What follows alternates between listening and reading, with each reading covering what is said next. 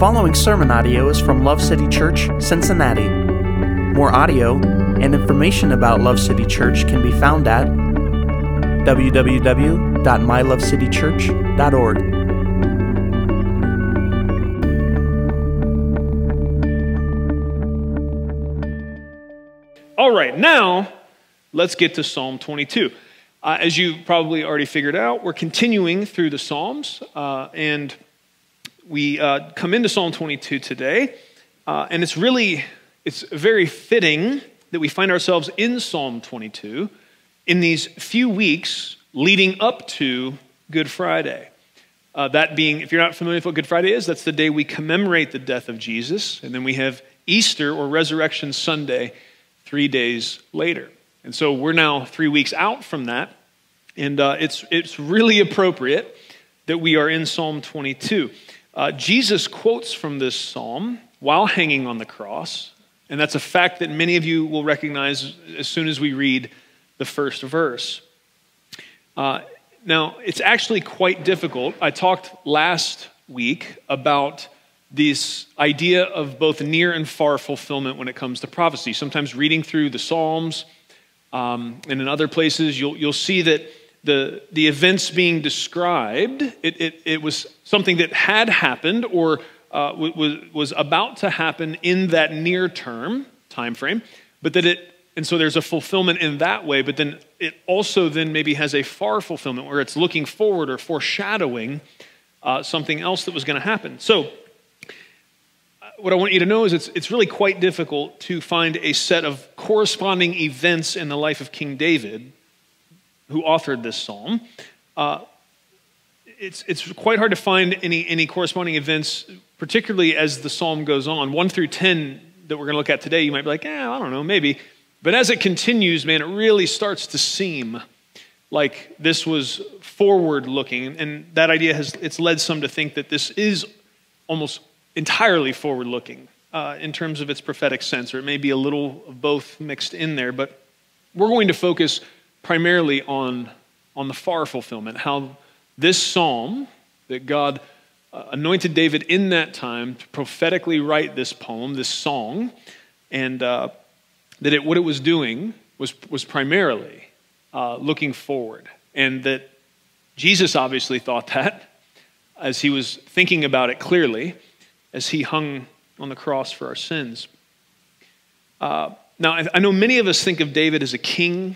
You may think of him as a warrior, maybe as a poet. But Peter, and I, and I want to tell you this because I, I know some of you may not think of David in this way, and you may even think, man, look, here's what I think might be happening. Maybe you're a little skeptical, and that's okay. Uh, the Lord's not afraid of anybody's questions. You might think, you know, Christians, they're always looking at the Old Testament, they're looking at the Psalms, and it's like, you know, maybe anything that sounds like it could possibly fit, they're, they're wanting to make these connections, maybe even stretching to fabricate these connections, okay? Um, you know, you're looking in hindsight, and now you're, you're pointing backwards, you're kind of making stuff up a little bit. Well, I want you to know that the Apostle Peter, he called David a prophet in Acts chapter 2. Let me read this to you. Acts 2, starting in 29. Brothers, I may confidently say to you regarding the patriarch David that he both died and was buried, and his tomb is with us to this day. So, because he was a prophet and knew that God, because he was a what? A prophet, and knew that God had sworn to him with an oath to seat one of his descendants on the throne, he looked ahead and spoke of the resurrection of the Christ, that he was neither abandoned to Hades nor did his flesh suffer decay. That's actually a reference to something else David wrote, not Psalm 22. Point being, the Apostle Peter, uh, head honcho among the apostles, rolled around with Jesus uh, for quite some time. He said David was a prophet. And so for us to look to the Psalms for prophecy is, is not, we're not doing some weird New Testament thing where we're making stuff up, okay? We're not doing, we're not stretching, okay? This is a guy personally trained by Jesus, saw it this way. I think that should basically settle the issue for us. Amen. now, many of you also know, you may think of David as uh, a king or, or a warrior or a prophet, or hopefully now a prophet or a poet. But many, uh, many of you may also know, and if you don't, you're about to, David was a sinner. He committed adultery and he had a man killed to try to cover it up. There was other areas of his life, um, other instances where far less than perfect. Um, but the fact that God would use someone to accomplish his will who is guilty of such terrible sin if they will humbly repent, that fact, it should be a great encouragement to all who are aware that they too have sinned greatly. And when I say it should be a great encouragement to all those who are aware they have sinned greatly, the inference is you should be aware that you have sinned greatly. In case you didn't catch it. I didn't want to leave that as an inference. I just want to make it real plain. That's all of us, friends. We're going to break this psalm up into three pieces, and that will lead us right up into the week of Easter. My hope is, my prayer is, it, it should help us prepare our hearts to remember and to rejoice with renewed vibrance as we think of the death and the resurrection of our Savior King. And so I hope that you're not uh, thinking, man, three weeks, you know, we're, we're doing Good Friday. Isn't that enough? Oh, friends. To set our eyes and our hearts upon the sacrifice of our Savior and His resurrection, that's that, that's part of our daily bread, man. That's it. It's the crown jewel of our faith, it's the crescendo of God's redemption, right? And so we can't overdo it. And to spend three weeks is, is not nearly enough leading up to this time where yearly we come down to a point of reckoning to focus again upon these things. So let's read this psalm together. Uh, as I said, 22 verses 1 through 10. My God, my God, why have you forsaken me? Sound familiar? Far from my deliverance are the words of my groaning. Oh my God, I cry by day, but you do not answer, and by night, but I have no rest. Yet you are holy. O you who are enthroned upon the praises of Israel. In you our fathers trusted. They trusted and you delivered them. To you they cried out and were delivered. In you they trusted and were not disappointed. But I am a worm and not a man, a reproach of men and despised by the people. All who see me sneer at me. They separate with the lip. They wag the head, saying, Commit yourself to the Lord. Let him deliver him. Let him rescue him, because he delights in him. Yet you are he who brought me forth from the womb. You made me trust when upon my mother's breasts. Upon you I was cast from birth. You have been my God from my mother's womb. Praise God for his word. Amen. So let's look at verse 1. The question My God, my God, why have you forsaken me? And what is the answer? Is there an answer? We see at least a glimpse. We see an arrow in the right direction in 2 Corinthians 5:21, where Paul writes this. He said, "He, that being God, made him, that being Jesus, who knew no sin, who knew no sin to be sin in our behalf, so that we might become the righteousness of God in him." This is the bottom line answer to the question why was Jesus in a position to feel as if God had forsaken him? This is sometimes referred to as, has been throughout church history, as the great exchange. There was a need for somebody to step in and take the punishment we all deserve because the wages of sin is death. So somebody needed to die. It was either going to be all of us who sin which is who? That's a good chance for you to say, Me, right? The wages of sin is death. That should have been me. So somebody was going to have to die. It's either all of us or it's a perfect, holy, sacrificial lamb foreshadowed all throughout the old covenant system, pointed to that this was God's plan of redemption all along. And yet we find out the fulfillment of it was never that the blood of bulls and goats was going to be able to fully and finally solve the problem. That God Himself was going to have to come, take on flesh, be born of a virgin, live a perfect life, tempted in every way that we are, But we tempted and fell. He tempted and did not. That's why he said, Him who knew no sin. So the perfect one earned the right. He came as a human to stand in our place and came as God to have the power to do it. And he ended up having to feel what we should have felt forsaken of God, separated from God. Now, the details of exactly what all that means that Jesus had the full wrath of God that was meant for us, rightly poured out upon him, that he felt this sense of being forsaken. The details of all of that are probably beyond our grasp, but we know what we know about it, and that's enough. It's enough to know that God had a plan, that Christ was in on it. This was set before the foundations of the world. The scriptures tell us the Lamb of God, he calls him the Lamb of God slain before the foundations of the world. God knew before ever making humanity that we would sin and we would fall. And there was going to be there's going to be a need of redemption and this incredible price paid in order for us to have in the end what has always been the goal. And that's us in Him forever. I'm so thankful, so thankful that that is His goal, that He has any desire for us in Him forever. He's far more gracious and merciful and loving than I am. Okay? Because if I would have looked at all of us, if I had a chance ahead of time to see how much trouble we'd be, I think I'd have skipped it.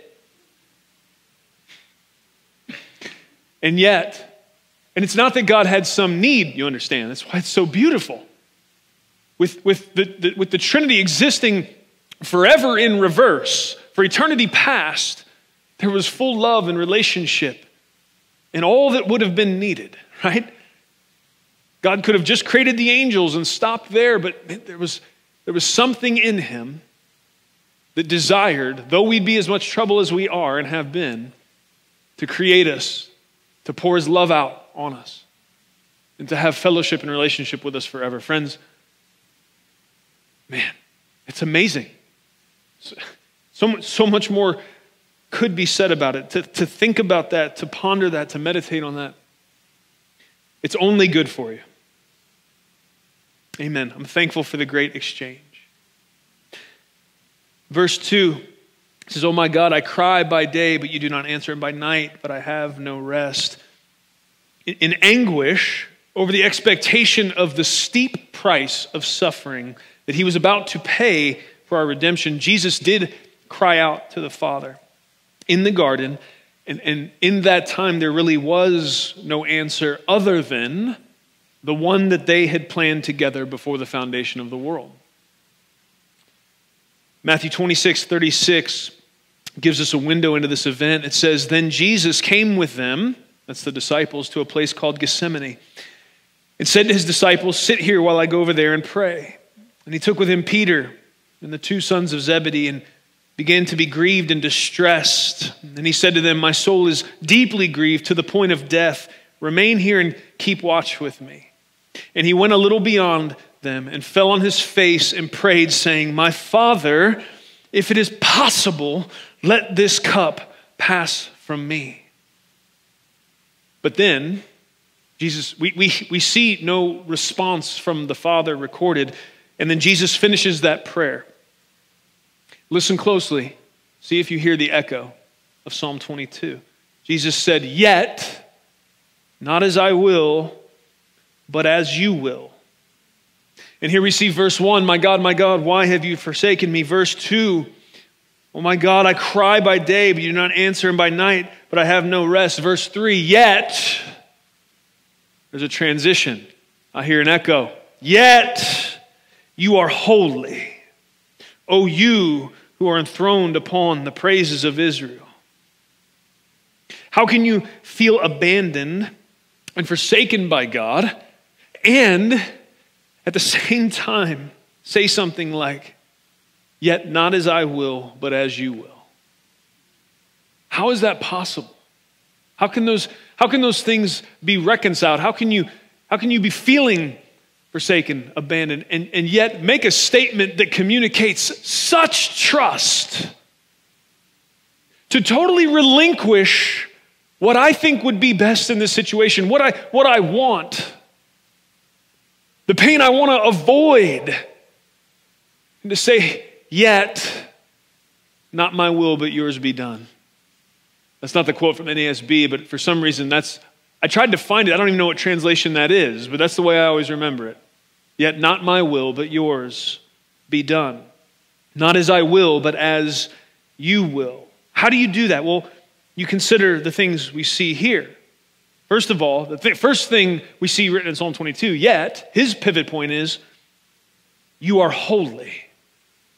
So to remember, to contemplate, to have our hearts and minds full of the reality of God's holiness, of his perfection, of the fact that he is set apart, that he defies categories. He breaks all of our boxes.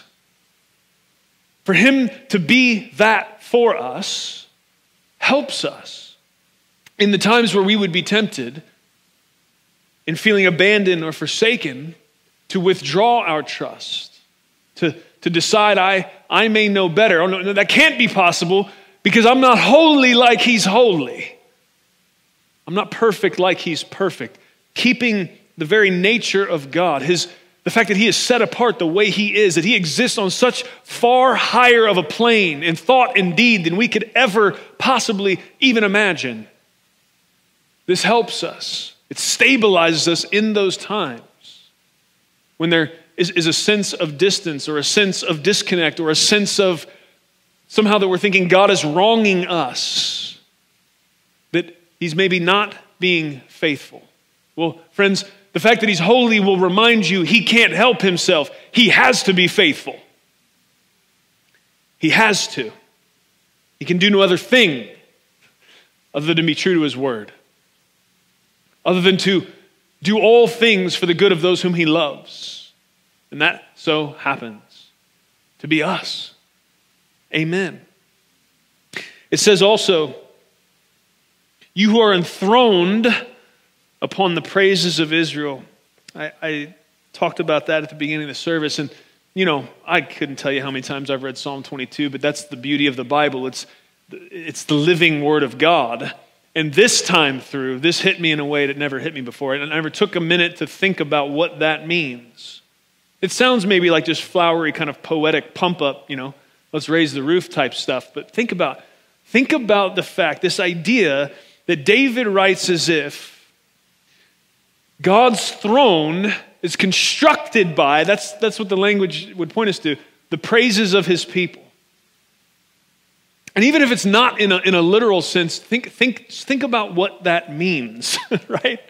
Think about what that means when we are gathered together singing his praises, when we are in the midst of our week, in both times of, of ease and times of difficulty, stopping in the midst of all that's happening to take a moment to lift praise to him.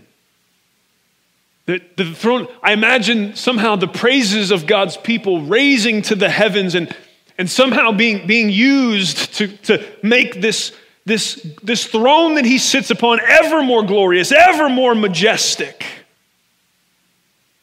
What a thought. Makes me want to praise more, is what I'm saying. I hope it does for you. I want to be a part of building that throne. What else do we see? It says, In you our fathers trusted, they trusted and you delivered them. It's another way to say, He's always faithful. To you they cried out, and they were delivered. In you they trusted, and they were not disappointed. What does that mean, man? When you, when you think about the patriarchs, who is in David's mind when he talks about the fathers? Well, he's got to be he's got to be thinking about Noah. He's got to be thinking about Abraham and Isaac and Jacob. He's got to be thinking about Joseph and Moses and Joshua, right? He's thinking about the fathers, the ones that had come before him in the timeline that participated in God's plan of redemption. Yes? Let's think about them. Were they without disappointments, period? No, right?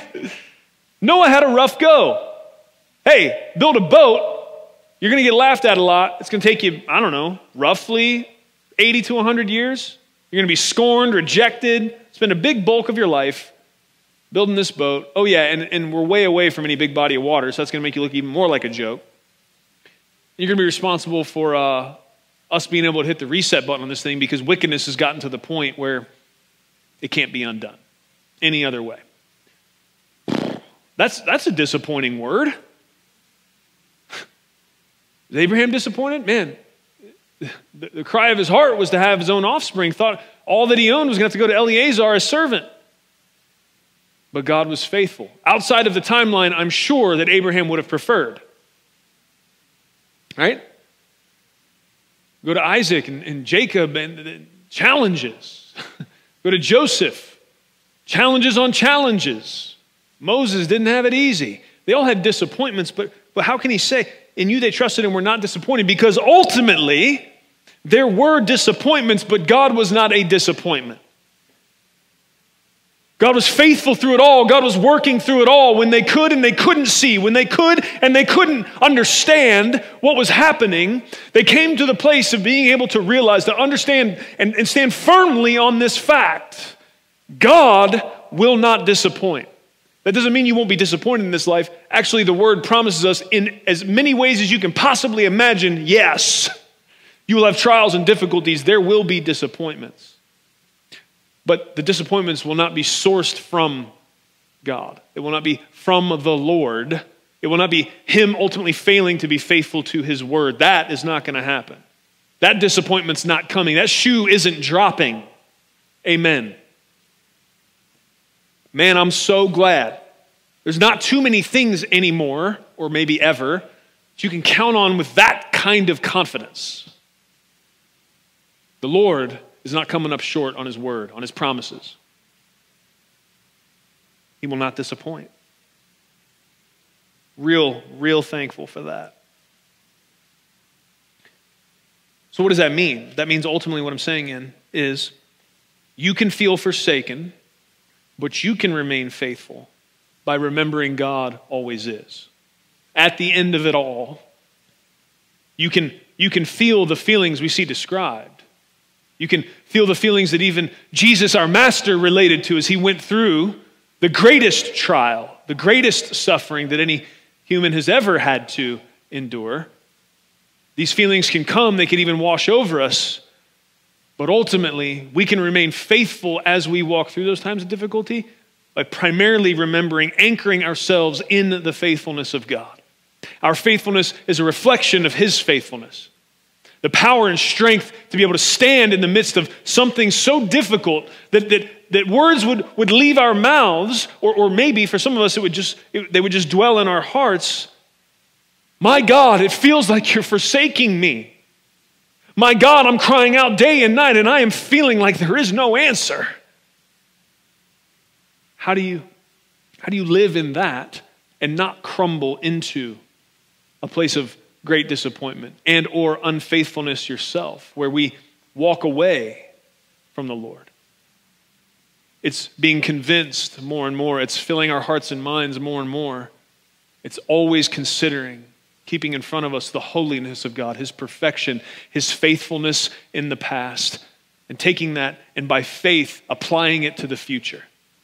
Because of what I have seen Him do, not only in His Word, but in my own life, I know that this current thing I'm going through, where, man, the disappointments are real, the struggle is real. What it doesn't mean, though I, though I may be pressed, I'm not going to be crushed. Thank God that He keeps us. Verses 6 through 8 says, But I am a worm and not a man, a reproach of men and despised by the people. All who see me sneer at me. They separate with the lip, they wag the head. We've picked that one back up in modern times, haven't we? We know about wagging the head. Commit yourself to the Lord. Let him deliver him. These are the scoffers speaking now. Commit yourself to the Lord. Let him deliver him. Let him rescue him because he delights in him. Thick, thick layer of sarcasm upon these words. Okay? And what I'm saying is, to walk in the kind of faith filled loyalty we see lay out in these first few verses, for anybody to do that. David felt this at different times. Jesus obviously experienced this. If we live in that kind of faith filled loyalty to the Lord, it will invite scoffing and even mocking from those who see it as foolishness. And this, of course, is another way that the, uh, the forward looking nature of Psalm 22 is, is undeniable. Let me read you this from Matthew 27, starting in verse 41. In the same way, the chief priests also, along with the scribes and elders, were mocking him. This is at the scene of the crucifixion and saying, so imagine this. Imagine the lack of compassion and mercy for a man who had rolled around the countryside, healing the sick, feeding the hungry, preaching the good news of the kingdom, to be hung upon a cross, bleeding, dying. This, this is what was being said by scribes and elders and chief priests, even. He saved others, he cannot save himself. He's the king of Israel. Let him now come down from the cross and we will believe in him. He is trusted in God. Let God rescue him now if he takes pleasure in him. For he said, I am the Son of God. Sounds a lot like what I hear in Psalm 22. Oh, look, if he delights in God, God should rescue him. Oh man, if these scoffers only knew. I mean, first of all, can we just consider for a moment? I know we've, because of where we're at in the Psalms, there's, there's been recurring themes even over the, the, the, whole time we've been back in this book over the last several weeks, and I, I know that, but the repetition is not bad for us, it is good for us. I know there is struggle for many to wrap their heads around the wrath of God at all, the need for the cross at all. I, I, I get that. But we're, we're, we're, we're stepping right into the middle of the, these ideas, and this is now is the time to consider it again because it can get heavy, it can get hard to process. And I think what happens oftentimes is we, we get in so far, start to feel overwhelmed or confused, and just, just step back from it. But let's press into it. That's what I'm encouraging us towards. If that is a struggle for you, let's think about it. Are the wrath of God and the love of God incompatible? Well, the first thing I want you to see is the incredible patience and love and compassion of God shown in the restraint of Christ upon the cross because it wasn't that long before this that when they're in the garden and, and, and the, the, Judas brings the, the soldiers to come and get Jesus. And Peter, being Peter, my man Peter, right, jumps up with a sword. I mean, I got to you, I relate to Peter. All the foot and mouth stuff, all the less action man, but not the right actions, all that stuff, right? Overly aggressive at times. Peter, my man. Everyone else is like, what are, we running? What? They're looking for a word from somebody. Peter's like, nope, sword out. Boom! There goes the ear of the, of the high priest's servant. That, didn't talk to Jesus about it, didn't, didn't look for permission. I'm chopping ears. That's what we're doing right now. Okay? And here's what's really interesting. I mean, you know, we all, we, we like, you know, some, we got hindsight, so we like to give Peter a hard time. I feel bad for Peter in, in a lot of the stories because, you know, and, and I could, I, if I was there, I for sure would have thought that was the right thing to do as well. Like, okay, it's, yep, it's go time, it's sword time. Been waiting for sword time. It's here. But what does Jesus do? Jesus heals the guy's ear, and he says something very, it's really applicable to what we're talking about here. He says to Peter, man, bro, don't you think if, if it was what I wanted to happen, I could call out to the Father and have 12 legions of angels here right now to handle this? I mean, with what you've seen and heard, don't you understand? I don't need your sword. Okay? But what does that mean about the restraint that Jesus is showing as he hangs there to bleed and die for these very mockers and scoffers standing at the bottom of his cross? How much must it be? Love and compassion and long suffering patience motivating him. That in that in, in all of the humanity that in that moment he didn't snap that finger that brought the legions of angels. What does it say about the love of God, the patience of God, the purposes of God towards us? I mean, how many of us in our foolishness at times have mocked and scoffed at either God Himself or those who are foolish enough to blindly trust Him in the way we see? Here's the thing we do walk by faith and not by sight. Unapologetically. He's given us the reason to do that, and He's graced us with His power. We, we do look foolish to many. Amen. Give me a dunce hat. I'll wear it gladly, as long as it says Jesus on it.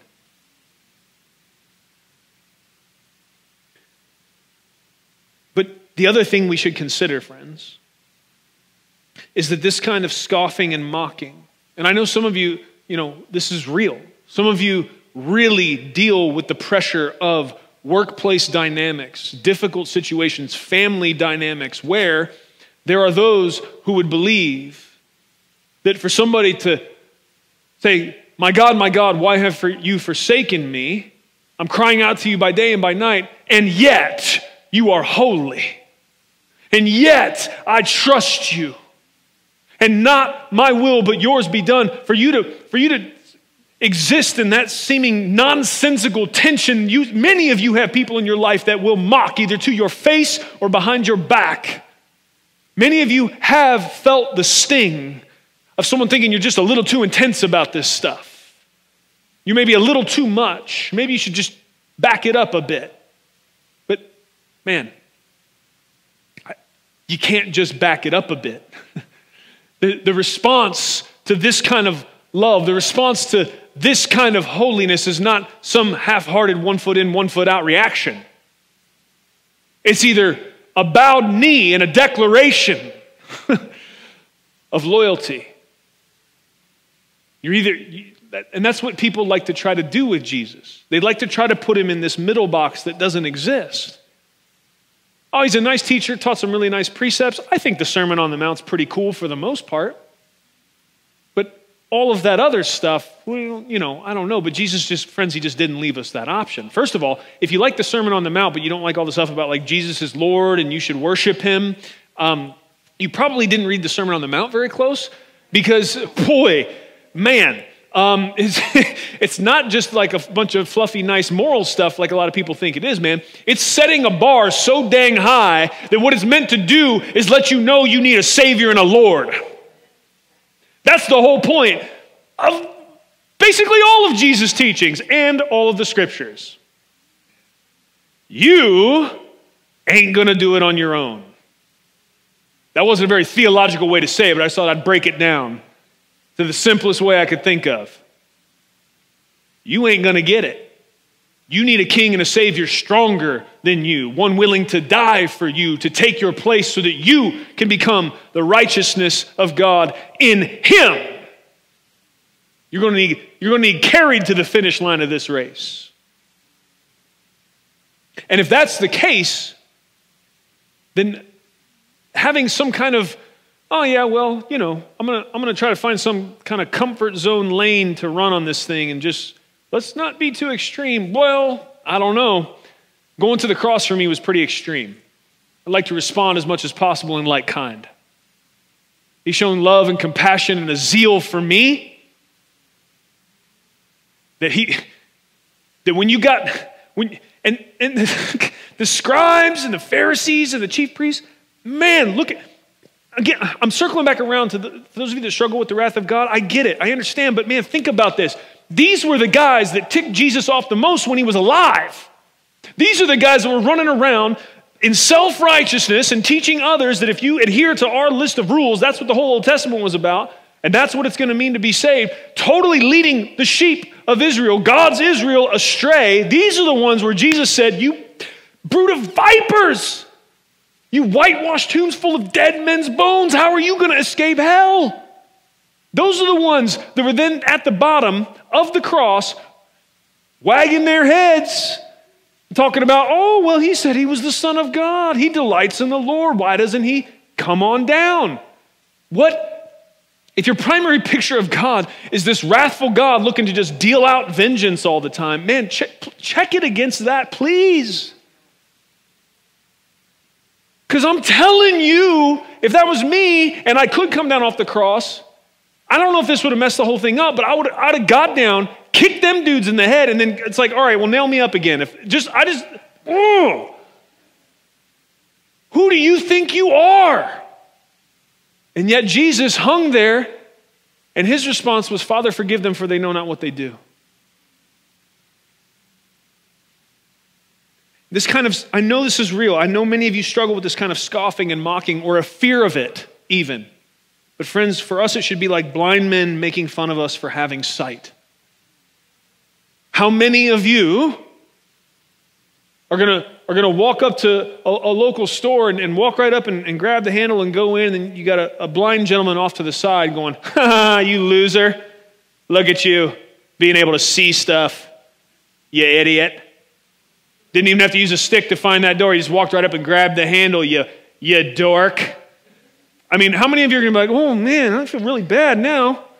Like, no, uh, buddy, you're in trouble with your worldview um, or your lack of view of the world. Um, I didn't mean to make that joke. If that was insensitive to blind people, I didn't mean that. But here's my point for us to let scoffers and mockers, okay, about having zeal and trust in the Lord make us feel some type of way about that is, is basically like us letting somebody that's blind make us feel bad for having sight or make us feel foolish for having sight. When I really run it through that grid, it's like, hmm, well, forgive me, Lord, if that ever worked, if that ever created one ounce of hesitation in me to live a life of full devotion and zeal as a reflection and a response to the zeal and devotion he showed me in all that he's done. We're almost there, friends. I can smell lunch as well. I promise. Just give me, give me 10 more minutes, and then you can just check. I know, you know.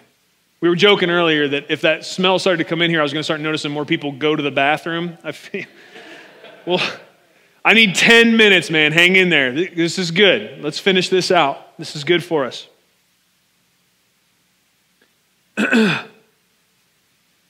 what are the insults of mere men when God has made us and loved us from eternity past? And that's where our attention turns as we go to this next couple verses 9 and 10. What are the insults of mere men when it is God who has made us and he has loved us from eternity past?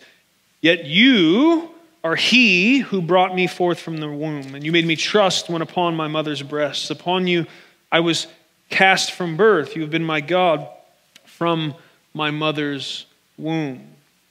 You see, companion to this idea that when God was commissioning the prophet Jeremiah, he said to him in chapter 1 Before I formed you in the womb, I knew you. Before you were born, I consecrated you. It's this idea, friends, and it's, it's a mind bender. Let's be really, really honest about that that God has existed in eternity past. I've told you guys before, like, kids ask the greatest questions, and Max hit me one time. This idea of, I, I just want to, re- I, I want to acknowledge with all of you how hard it is to imagine eternity in reverse.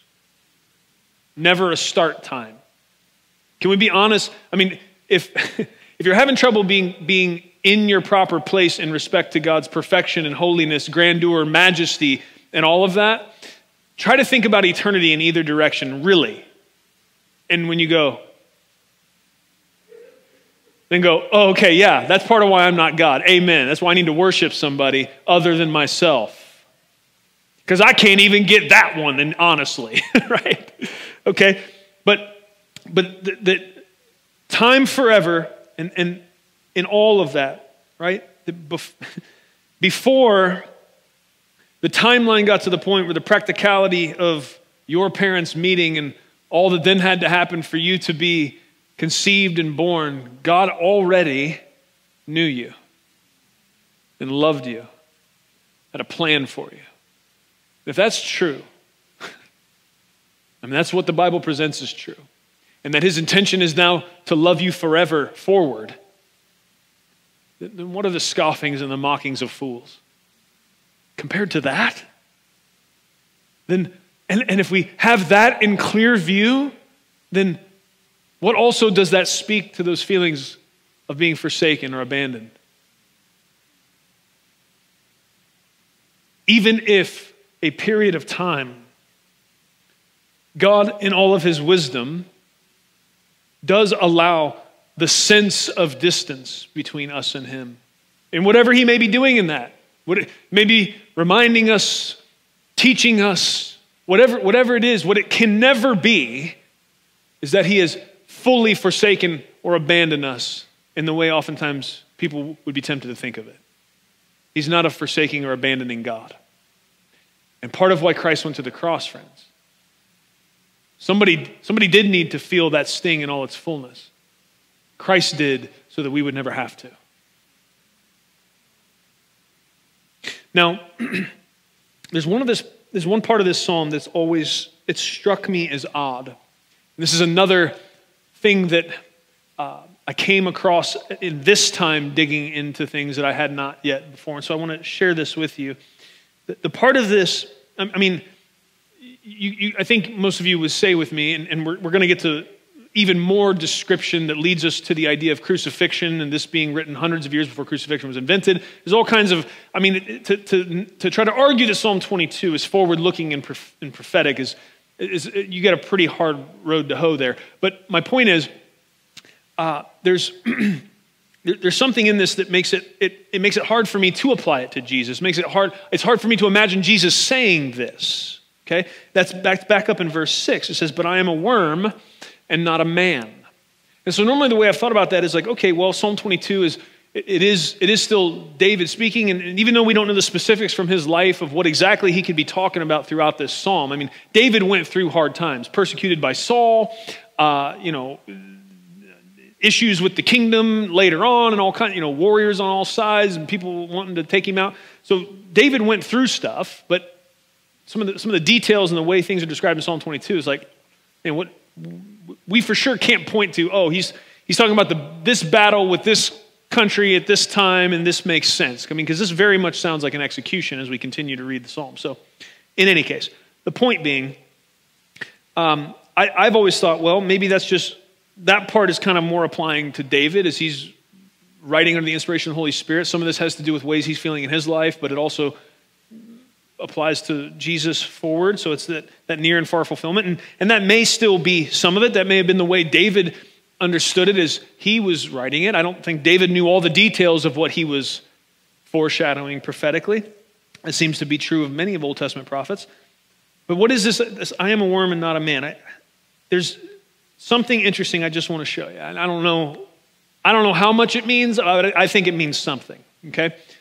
The word for worm um, the more kind of broad word for worm, particularly in Hebrew, is rima. And that's kind of a generic term for like a maggot or a worm, okay? But there's this other word, it's the word used here, okay? That word is tola f, tola f, or tula f. My Hebrew pronunciation is not that great. If you want to know how to actually pronounce that, go see Pastor Andrew, okay? But it's very close to that, something like that. And here's that, it, sometimes it's used to denote a worm in a broad sense, but there's also times where it's referring to a very specific type of worm, known as a scarlet worm. And it looks more like a grub than a worm. And here's what you need to know about it this worm, the mothers in particularly, they lay eggs one time in their life.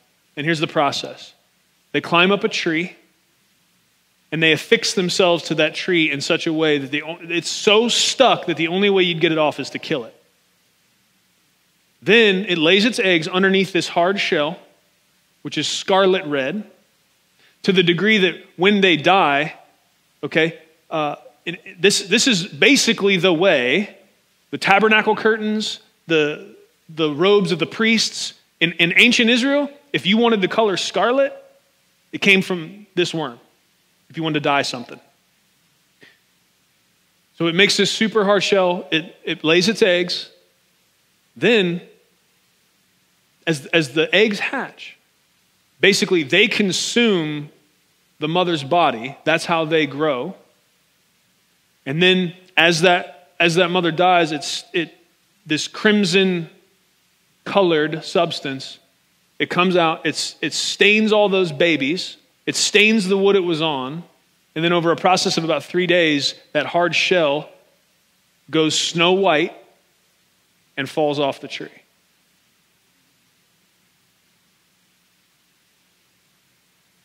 Man, there's some deep stuff in the scripture. And you look, I know sometimes you're like, man, preachers like just like making stories up. Go look it up, man. Flat out. That is the word used right here And I, I mean, I know I w- I'm not an expert in ancient Israeli dyeing techniques and stuff, but absolutely, this is the way. If you wanted the color crimson, you got it. So you want to dye anything crimson, you were going around looking for these little pea-sized grub deals, the scarlet worm. It's either called the scarlet worm or the crimson worm. And, and look, here's what I, I don't.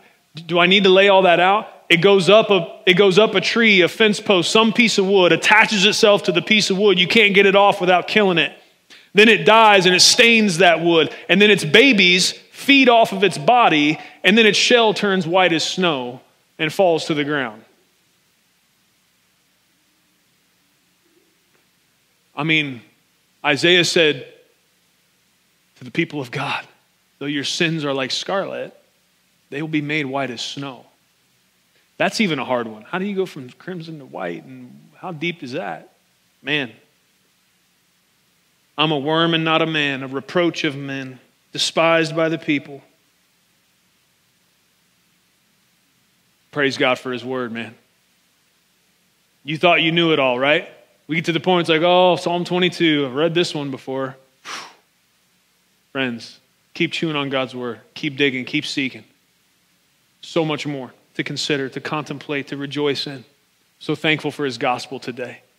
So thankful that just like that mother crimson worm, Jesus allowed himself to be stuck to a piece of wood, to die that I could live, to let his blood flow so I could be made white as snow. Amen. Let's pray. Father, we come before you in the name of Jesus. God, thank you so much for Psalm 22. God, I thank you for prophecy. It means so much to us that we can, we can read through the Hebrew scriptures, the Old Testament, and we can see over and over and over and over again where you clearly pointed forward, where you tilted your hand, where you opened up the curtain a bit so that we can see your plan of redemption. It wasn't something you came up with somewhere along the line, but this was the plan since before the foundations of the world, Lord, that, that's security for us. That's safety for us. That's confidence for us. You've never had to pivot or respond. You've never had to change your mind to accommodate for something you didn't see coming. You're the Alpha, the Omega, the beginning and the end. You're the Holy One, perfect in all you do. And thank you. Thank you that Though the wages of sin are death, and that was wage that we have all earned, the free gift of God is eternal life in Christ Jesus, our Lord, and He did all that was necessary.